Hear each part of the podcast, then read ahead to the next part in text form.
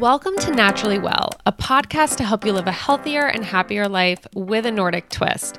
I'm your host, Kate Turner, registered dietitian, personal trainer, Nordic Naturals nutrition specialist, and owner of Live Well with Kate.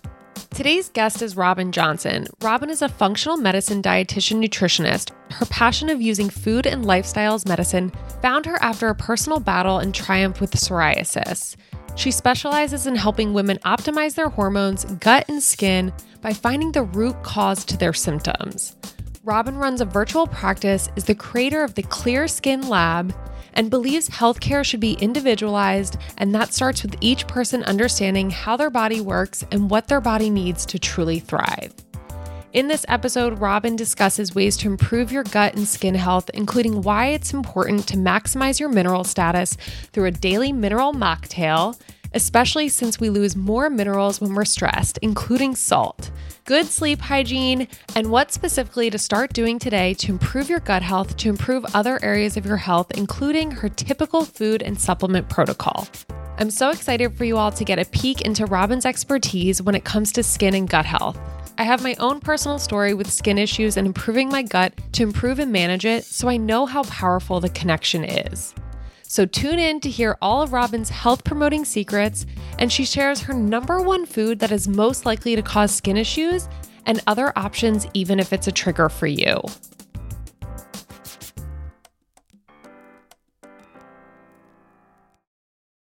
All right, Robin, well, welcome to the show. I'm so happy to have you here. I mean, I was basically just acting like a little cheerleader before we were just talking. Um, but I'm so excited for people to hear all your knowledge on, you know, skin health, but also how that relates to your gut. And I want to just start with kind of your journey and what led you down the path, the more, you know, functional side of nutrition, and what differences do you see, especially in your own practice, um, compared to a, a more traditional approach? Yes. So, well, thank you for having me, first of all. And I, you know, I think for a lot of people who get into functional medicine, it is a personal story or the story of a loved one that really challenges you to take a different perspective. And that was my case. So I was twenty years old when I developed psoriasis, which is like, you know, I looked like I had chicken pox all the time, all over, smack dab in the middle of college. Not a time, not that any time is fun, but it really got to my self-confidence. So after, you know, I tried all the things. I saw three dermatologists. I did so much prednisone. I did topicals. One dermatologist told me to go tanning, and I have a pretty significant family history of, of skin cancer. And he can't, he literally said, you're going to have to choose your battles. So f- frustrating to say the least. And it, things weren't working. I just kept getting flares, and it got to the point where they said, we can't give you more prednisone. Your next step is an immunosuppressant drug. And at this point I was twenty-two, didn't want to do that. And I, at the time, this is all right time, right place, honestly, but I was in Kansas City at grad school. I was starting grad school, and that school happened to have the first program of its kind that taught dietitians to practice functional medicine. And so I took one little intro class and I thought, why can't I apply this to psoriasis? So I started digging, looking up studies. I started practicing on myself. And long story short, I ended up clearing my skin in three months and haven't had, I mean, I've had maybe some minor eczema flares now and then, now and again, but have not had massive flares since. And that was seven years ago. So that's what got me into it. And obviously since then I was like, I need to practice this with everyone. And, and I've just continued my learning and Uh, practice down that route. Oh my gosh, that I mean, that's amazing. And uh, I wish my, honestly, I wish my school had the same option, um, because now you just have to do so much more digging on your own. But I don't know if you're familiar, Robin, but I have my own story with psoriasis. I mean, I still have it and I still get flare-ups here and there. Um, I just have it as of now on my scalp, and it's hereditary. My grandfather had it. Some other people in our family have it. But it's really frustrating, and I can't imagine having it. I mean, at least I, you know, it's covered a little bit with my hair when I do have flare-ups. But for anyone that's ever had psoriasis, especially in a visible place, I mean, it's pretty debilitating. Yeah, it's hard. And there's pretty good stats on individuals with not only psoriasis and eczema, but acne too, and the connection with mental health. I mean, stats are higher. You're more likely to have depression, anxiety, because it is such an emotional condition. I mean, I remember, like I said, I was in college and I wanted to go to a lake trip with a group of friends, but I was having a flare and I went to the doctor's office and I begged. I begged for medications. And he resistantly said, okay, because he saw how desperate I was. And I mean, they don't have, and not to blame the medical system, that's how they're taught. But un- unfortunately, that's the system. They're not taught to dig deeper. And so part of my job is to teach people to advocate for yourself, how to ask deeper questions, what types of things could be triggering this. And really, that's what I do on social media, is just try to educate so that people have some more tools to advocate for themselves. Yeah. And for anyone, I mean, we'll have Robin plug herself away at the end, but she puts out such good information on social media. So make sure to check her out there too. But I want to know, because I know, Robin, you work with so like all different types of skin issues, gut issues, and, you know, many other things. But what are some common things you see that are just in general good for skin health? But also, if there are underlying factors that are typically connected, can you touch on those as well? Yes. It's quite a broad question. yeah. um, so I would say some of the, so if we're talking about skin health or even just yeah. general health, something that I really nowadays do with almost everybody, like as they come in as a client or even in, in all of my online programs, is teach people to just start optimizing their mineral status, which is like magnesium, potassium, sodium. I will say majority of the people that come to me are already aware of the importance of diet. They're already eating pretty well. Uh, they've done some online research, but it's not, something's not working. And usually there's stress involved. So if you're stressed, you are depleting nutrients. You're going to burn through magnesium. You're going to burn through certain minerals. So one thing I'll do with pretty much everybody is get them started on what I call a mineral mocktail, which is just a, basically a drink you're going to mix some things into to just optimize some of those minerals. Minerals run our cells. They're the spark plug to everything. So that's just a foundational thing that I have most people do. Um, we'll talk, you know, some of the first steps I'll have people do too is talk about sleep, um, circadian rhythm, or like your light and dark um, sleep and wake cycles, basically. Those things are pretty foundational for everybody. And so without testing, that's some stuff that everyone can really be starting with. Yeah. I mean, I know for me right now, my psoriasis is pretty controlled. I actually feel like I'm pretty clear right now, but it's stress is my main driver. I mean, I can do food-wise, yes, I could see some changes, which I'm sure we'll talk about, you know, eliminating some dairy or gluten or doing less, but it's usually it's always stress coming down to it. Um, and that's something we actually, we stress a lot on this show, but you know, just really controlling your sleep and stress, because you're not, even if you're eating the right diet or exercising every day, if those two things aren't aligned, they can still, you know, lead to a lot of other conditions and also just not, fe- not feeling great. So um, I'm curious though, like, are there other underlying conditions? You know, we talk about the gut skin axis, and what do you really see there most common with um, some of your clients?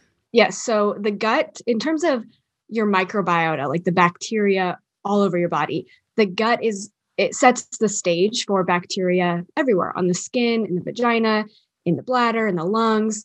And so if you have a poor gut environment, or, you know, let's picture, compare it to a garden. If your garden is full of weeds and doesn't have what it needs to help fuel the growth of flowers or produce, it's going to be an issue. You can have more what's called endotoxins or inflammation in the gut that can trigger lots of things, including skin issues. Um, you can have issues with breaking down and excreting hormones. Sometimes that can lead to skin issues. So there's a lot of things that can be disrupted in the gut. And I know there's a lot of talk about, you know, killing things and killing the bad stuff, which there's certainly a time for that.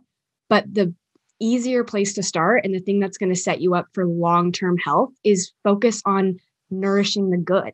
Nourish yourself with prebiotics, probiotics. Again, check minerals, check stress levels.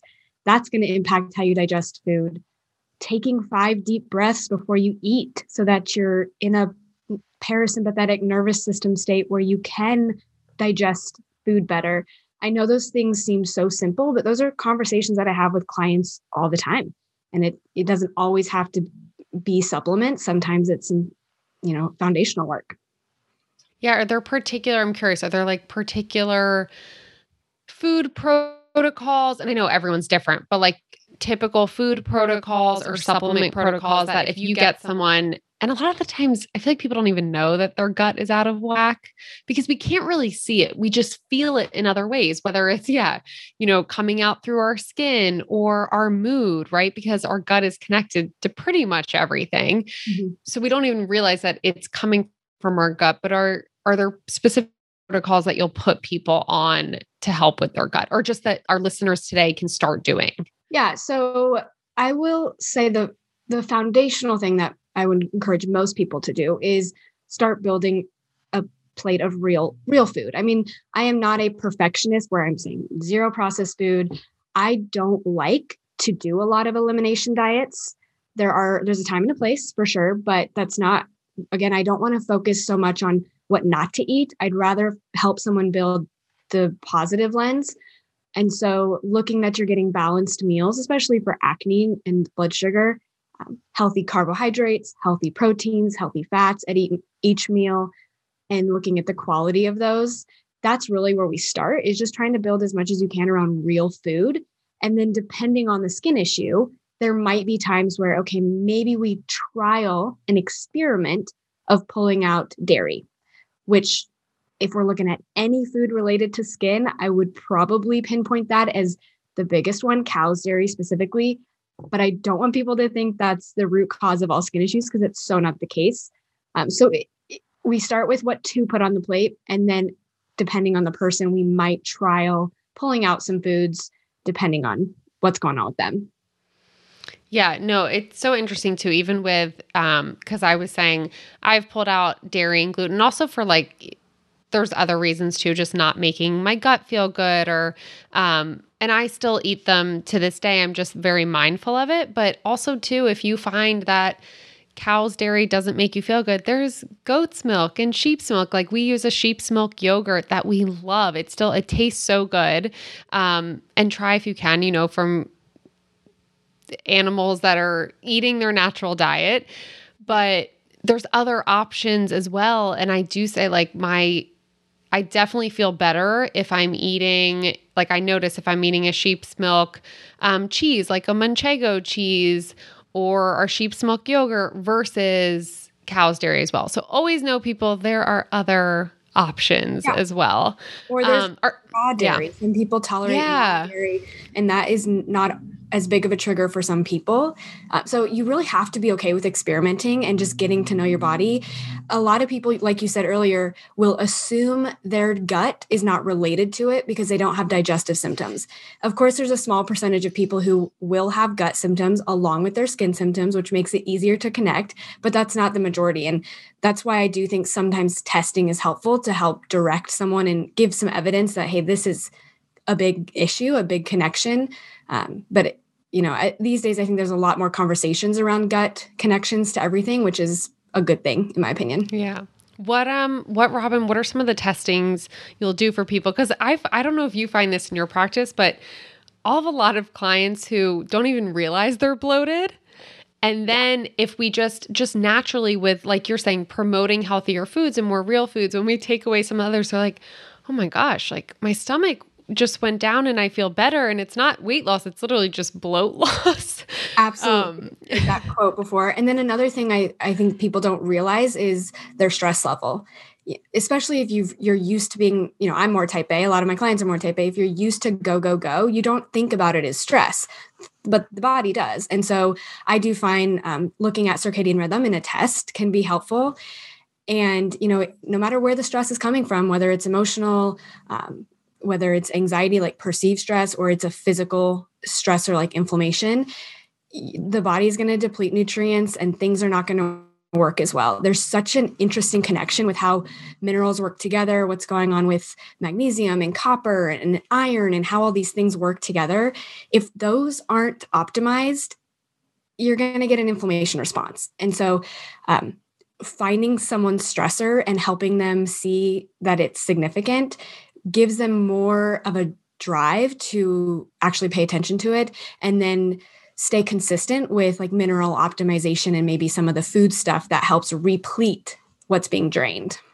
Yeah, no, I'm a big magnesium fan over here. And also just like the magnesium stress cycle, pretty much as your stress goes up, we excrete more magnesium. And then when we lose more magnesium, we have a worse response to stress, and it just keeps going round and around. And something I just love, I also just love how magnesium makes you feel when you take it, like especially before bed. It's just kind of just like this calmer, but it's also great too if you're exercising. Um, so big fan there. And I wanted to touch on too, I know you said salt as well, mm-hmm. because salt gets such a bad rap, right? Yeah. It's always don't make sure you're eating, you know, not too much salt or the right kind of salt, et cetera. Um, so can you elaborate a little bit more on why, Robin, someone should include sodium in their diet? Yes. So I would put sodium and potassium both in that category. Yeah. I know sodium is talked about more in a negative way. And I don't know if the people listening to this are more likely to have a decent diet, but I find that when people have a healthier diet, they're not getting all the processed salt in food. So there's room to add sodium. There's room to add that, and you need it. I mean, when we are making cortisol, we are utilizing sodium and potassium. And so if, again, if you're stressed, you're burning through these minerals quickly, and you've got to get them in food. So I'm a big fan of encouraging pretty liberal salt use. I like a mineralized salt, like Celtic salt, Redmond's real salt. Those are great. And, um, you know, I'll have people put that in their water, in their mineral drink, and then be pretty liberal with food. But I know you touched on magnesium, which is more popular. If, but if people go jump to magnesium, but they're not using sodium and potassium, they can then get tired and kind of push one pathway without supporting the others, uh, which is why we kind of talk about using all of these minerals up front. Yeah, but I, I think you're spot on. I mean, we just, we can't be afraid of some of these. And unfortunately, conventional medicine has put the, a bad label on sodium. Yeah. And I've really noticed, I feel like with, you know, I mean, we have a low carb or lower carb craze right now, or even people who are on keto, et cetera. When you're taking in less carbs, you actually don't retain as much mm-hmm. sodium as well, which also means sodium helps us retain our water. It helps us be more hydrated. So that's something I'll always touch on with clients too, is especially if, like you said, Robin, if they're eating a healthy diet for the most part, right? It's like sprinkle on that salt, but I find so many people don't want to because it's just been so ingrained in their head. You don't do that. Um, obviously, like Robin said, use a mineralized salt if you can, um, but don't be afraid of the mm-hmm. salt shaker. Unless you are eating a high processed food diet, you may be getting enough there, um, but don't be scared of it. Yeah, I, um, I do. Yeah.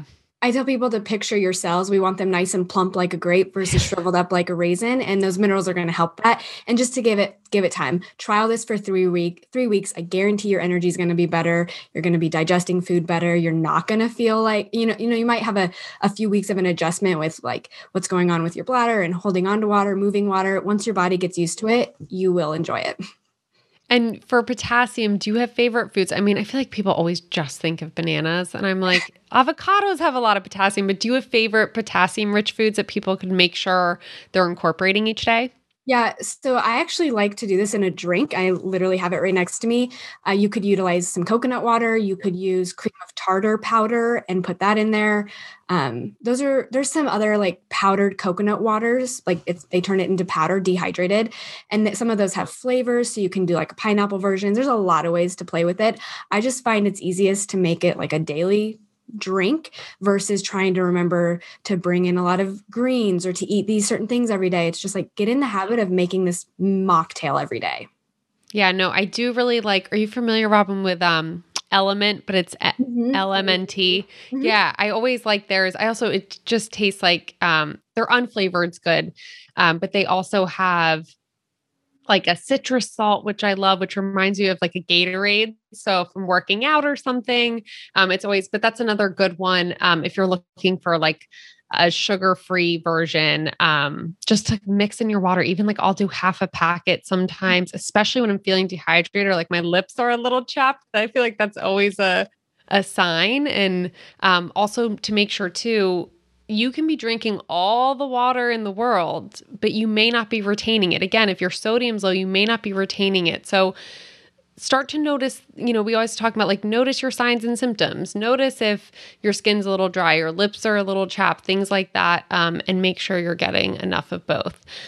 So I want to ask you, um, we always like to focus on the positive, but I am curious, are there specific things that you find clients are doing um, that negatively affect their skin or gut health? Like just common, common things you see. As in like foods they're do- consuming? Yeah, or do- f- foods or yeah, I mean really, I, I know we talked about stress. So obviously if they have a high stress lifestyle, but yeah, let's start with food. Yeah. I mean, of course we can start with just the basics. If you're eating a lot of inflammatory oils, like a lot of seed oils, that's not going to be a good setup for just general health, but that can also contribute to, to some inflammation. Um, I would even say being too restrictive is something that I tend to see with clients of like, I mean, I'll have people come in on like A I P paleo and just be so scared of so many foods. And there's an issue with that too. I mean, if you're not eating certain foods, you're not going to be having the prebiotics to feed the gut. And a lot of micronutrients can be pulled from that. So I know we focus on all the not to eat sometimes, but I have to get people to reintroduce foods. Um, let me try to think what, oh, an, another big one I see a lot of people not getting enough of is iodine, uh, especially with acne. That's actually a common food that is in the don't eat category. I have a different opinion. I think that the reason iodine can trigger acne spe- spe- specifically for some people is actually because it's pulling out the, th- the fluoride. Um, I don't think it's the actual iodine that's triggering it. There's a whole rabbit hole with fluoride and acne. Um, so because it's in a no category, I often have to help someone reintroduce that um, and talk about why that's okay for them, where to get iodine. We actually need it. We need it for a lot of reasons. Um, so those are the some that I would feel like I have to address the most. Yeah, no, iodine is so important for thyroid health as well. And it's, we, we just don't get a lot in our diet, but something that's easy. And I'm curious, Robin, if you recommend some other things, but like I'll even recommend to clients like the seaweed snacks. And because most people end up liking them, I will say as a note too with the oils, read the ingredient label on it. See if you can get one that's made with like an avocado oil or an um or even an olive oil, but try to avoid the vegetable oils with it because then, you know, you're you're doing one good thing for yourself, but then right. You're also adding in technically more processed oils in. But yeah, just doing like a seaweed snack one to two times a week, I find can really help. Mm-hmm. Um, but I'm curious too, you mentioned prebiotics. Mm-hmm. So if you have other iodine-rich foods, but then also do you have favorite prebiotic-rich foods? Yes. So depending on someone's digestive system, uh, we can, you know, we might incorporate like green bananas, onions, garlic, leeks. You know, there's a lot of vegetables that can fit in that category. Again, um, when I'm trying to get someone to just be consistent and compliant, sometimes it's easier to just tack something on to a habit they already have. So, you know, we have a lot of people drinking coffee. It is pretty easy to just toss in a scoop of sun fiber or a prebiotic powder, just because it's, you're adding it on to a habit they already do. And, you know, when we're working with someone and we're maybe changing a couple things at once, if we can just make it easy to become a habit, that's a win. So, and actually sun fiber and or acacia fiber, those are pretty easy to tolerate and they're pretty good prebiotics. So that's a really nice place to start while talking about some of those foods that can be worked in as well. Yeah, no, I love that. Um, I even find with most clients, even if they were having some serious gut issues and have some trigger foods that sometimes you have to watch out for with prebiotic rich foods, acacia fiber, they're fine with. And it goes unnoticed too in your smoothie, in your coffee. It's not going to thicken it um, like a psyllium husk would. Or Gosh, yeah. So I really, I really love acacia fiber. And even food-wise, something that we've really incorporated into our diet that I also just love for the flavor is leeks. Yeah. And they have such good prebiotics, and then also artichokes. And we'll even just buy like canned artichokes, trying to get like a B P A-free lining. But it's it's foods that I feel like you don't actually see that often, or even like in restaurants and things like that. But they're so delicious and they're so easy to cook. Yeah, leeks are like a hidden gem. They're so mild and so easy, but you don't you don't see them in a lot of things. Yeah, no. Um, I wanted you to touch on, Robin, quickly why green bananas would be a good prebiotic source and versus, you know, your typical banana or overripe banana. Yeah. So there's a category of foods that I would call resistant starches, which there's a lot of research on those for metabolic health, blood sugar health, gut health. They especially help produce what are called short chain fatty acids. And again, a lot of research on that related to skin.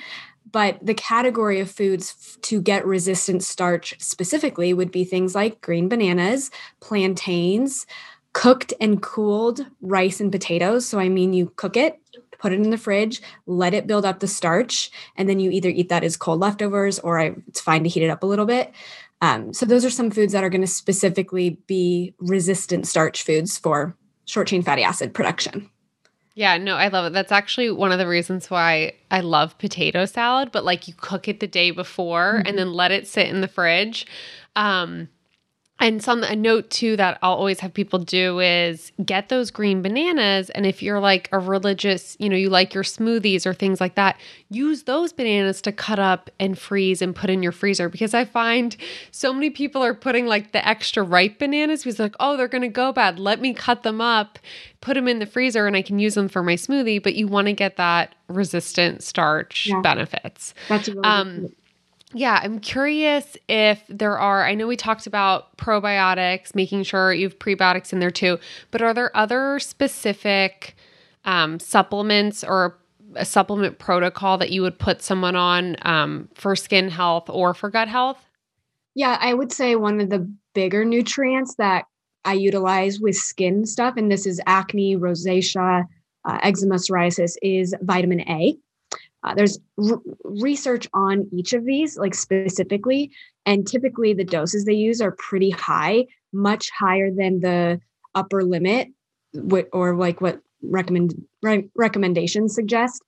Um, and I know there's a lot of fear around vitamin A toxicity. So it's a conversation that is best had one-on-one with a client, but I would probably challenge some of those rec- R D As or upper limits in that, you know, we put so much fear around too much vitamin A and vitamin A toxicity, but we don't talk enough about the negative repercussions of not getting enough. And there's big issues with that, definitely for skin, but also for thyroid health, for inflammation levels, for pregnancy and fertility. So um, I think that's one that I, I often have to discuss with clients, because if we think about where do we get vitamin A, you know, if you Google it, it's going to tell you all these beta carotene sources, carrots, squash, uh, orange and yellow veggies.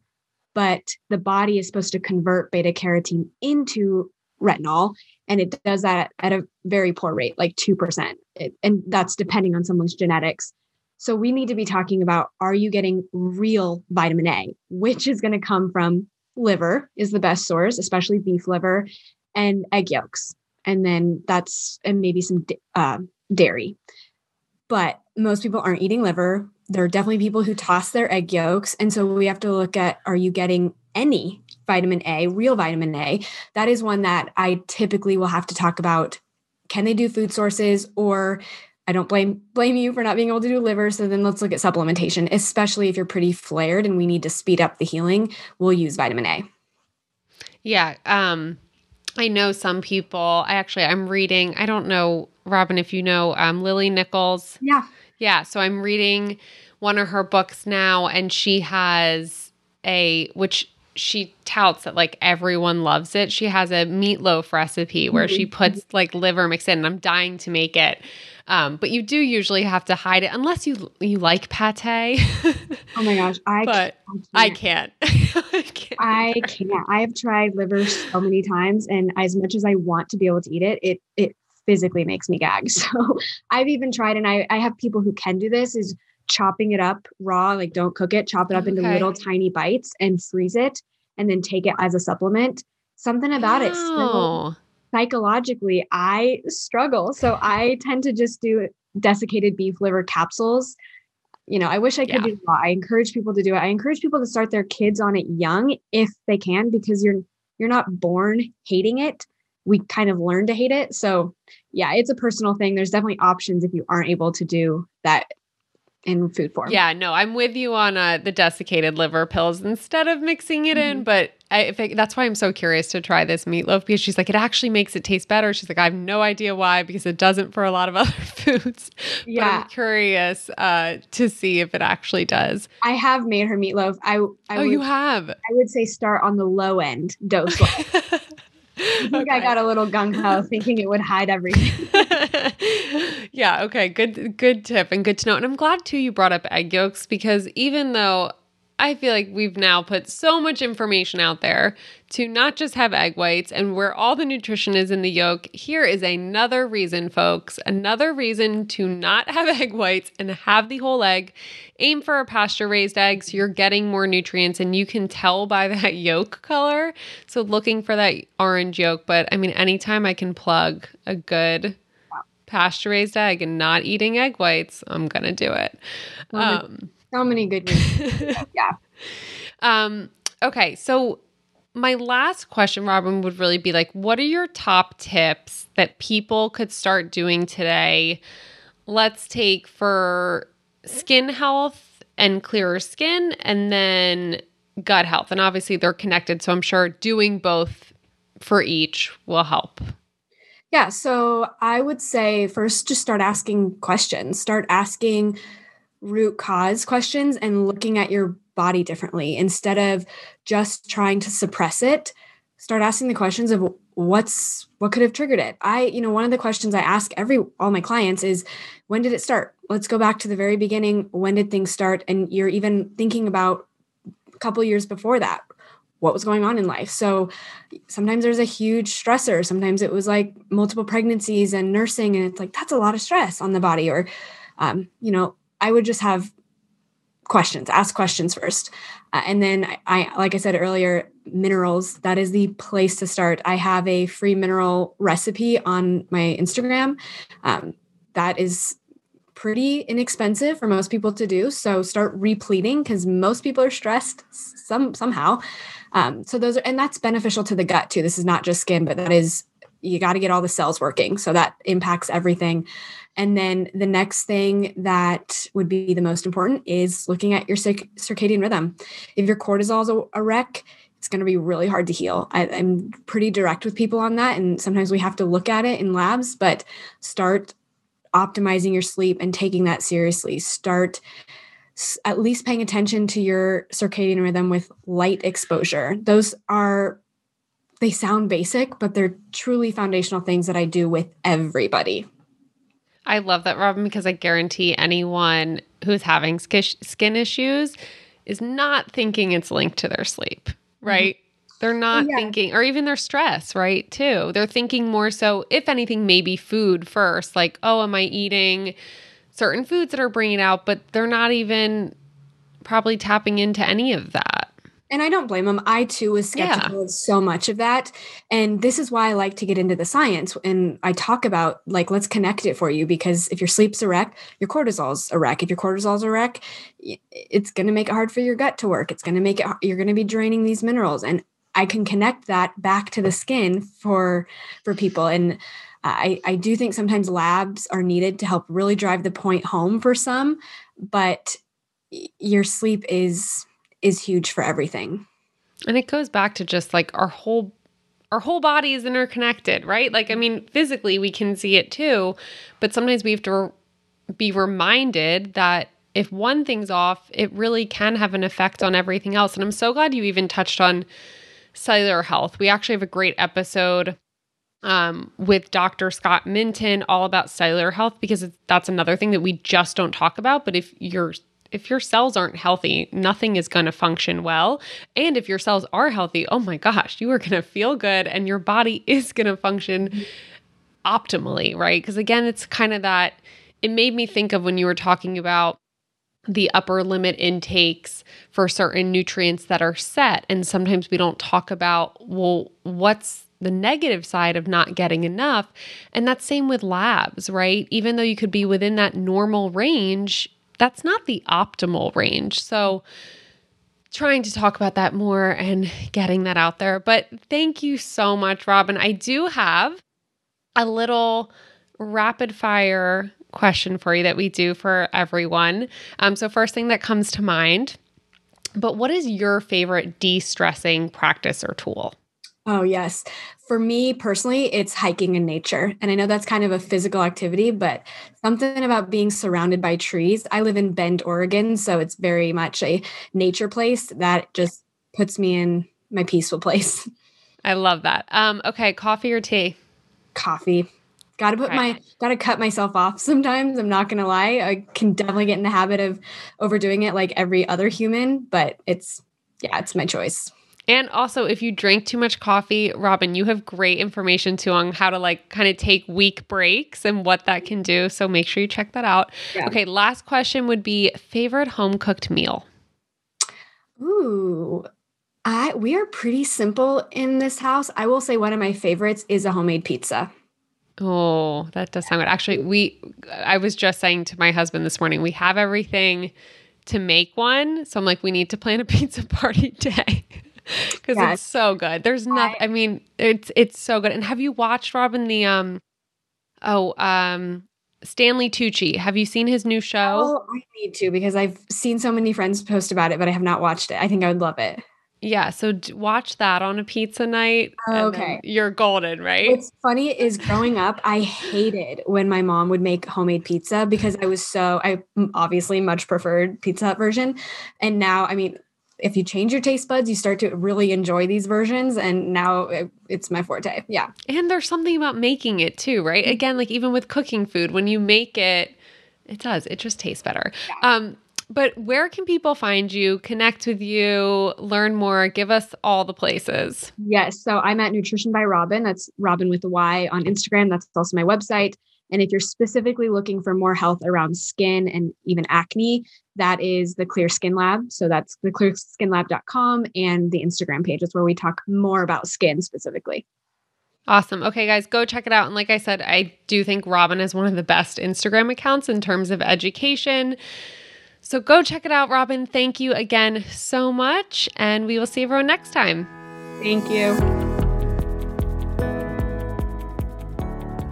After listening to today's episode, I want you to pay attention to how many processed oils are in your diet, which is most with the exception of olive oil, avocado oil, and coconut oil. And as a note, most restaurants use processed oils to cook their food, so remember that when you're ordering takeout or eating at a restaurant. Once you have a better idea of how many processed oils are in your diet, I want you to start either swapping them out for healthier oils like we just talked about, or start to consciously cut down on them. Thank you for listening to Naturally Well by Nordic Naturals, and remember you can watch every episode of the podcast on our Naturally Well YouTube channel.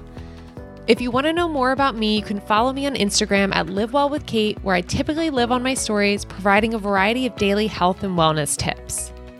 Naturally Well is hosted by myself, Kate Turner, and produced by Andrew Stephen.